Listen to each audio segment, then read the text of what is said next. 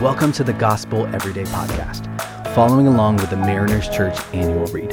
This year, we are reading Knowing God Through the Year by J.I. Packer. We hope that you'll be filled with fresh insight and joy as you spend time discovering more about our thrilling God. Thanks for listening to today's podcast.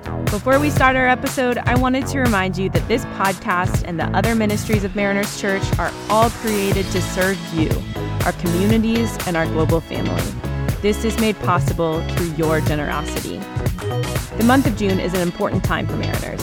As we close our fiscal year and budget for the ministry year ahead, I wanted to invite you to be a part of what God is doing through Mariners and respond to the biblical invitation of giving by visiting marinerschurch.org/give to set up your one-time or recurring gift.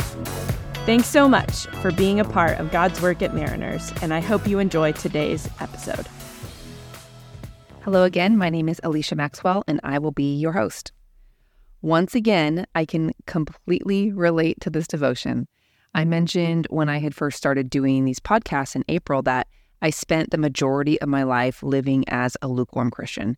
And that is very true. But once I felt that switch in my heart and I started to have a desire to live my life on a kingdom minded mission, I dove so deep into the word. I was listening to multiple sermons a day. I studied systematic theology and quickly grew this passion for the Lord and his truth. But what also grew was my pride. I felt like I was finally on the right path as a Christian, and I wanted nothing more than for all my friends and anyone I came across to start running this race with me. I was like, come on, guys, come on, let's go. and at the time, I didn't realize it, but I thought it was my job to convince them. Well, this led to a lot of frustration and even some damaged relationships. And I meant well, but I just had a lot to learn. So remember the verse in Corinthians where Paul talks about being a clanging gong with all truth and no love. Well, as the Lord started giving me healthy, loving doses of humility, I learned that Jesus didn't control the actions of his disciples. What he did was model obedience to God.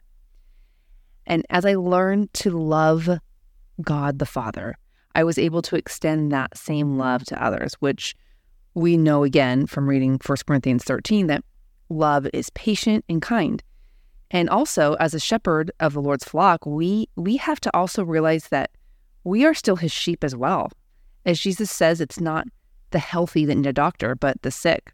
And we need to acknowledge that we are all in the hospital, maybe on different floors, maybe different units, but we are all in need of our great physician uh, we can get stuck thinking we know all the answers and know what's best for everyone and how God can and should change people. Um, this devotion talks about spiritual inertia, and the verse they reference is Ecclesiastes 11:5. The verse says, "As you do not know the path of the wind, so you cannot understand the work of God, the maker of all things." And the devotion goes as far as to say, the truth is that God, in his wisdom, to make and keep us humble and to teach us to walk by faith, has hidden us from almost everything that we would like to know about the providential purposes that he is working out in the churches and in our own lives. So, why would he hide these things from us? And I have to say, in my uh, prayer about this, the Lord reminded me that nothing pleases him more than a humble heart. And I think he does this to keep us humble. It says it says in the devotion to keep us humble and to teach us to walk by faith. He wants us trusting him. And I think if God is purposely keeping information hidden from us, I don't know about you, but I want to make sure I'm not spending too much time trying to figure out what that is. Now, I do this all the time, but uh, ask yourself what is it that I'm trying to get answers to? Or what do I think I know the answer to that maybe the Lord is purposely trying to keep hidden and I'm trying to be a know it all? Over the years, I have received some really good advice and wisdom. And one of the things is take your eyes off the problem, off the processing. Stop trying to find the solution and ask yourself, who is my God? Fix your eyes on him.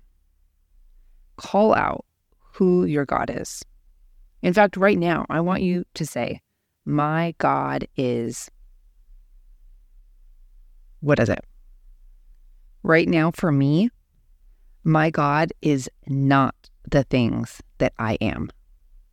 My God is right. My God is holy. My God goes ahead of me. My God sees everything, even the darkest hidden places in my heart and my mind. My God loves me, and my God is forgiving. I can feel the peace just in stating those phrases. It shifts my mind. And what I learned the most in this journey of humility is how the Lord uses us. When we are humble, He places us where He wants us to be. He defends us.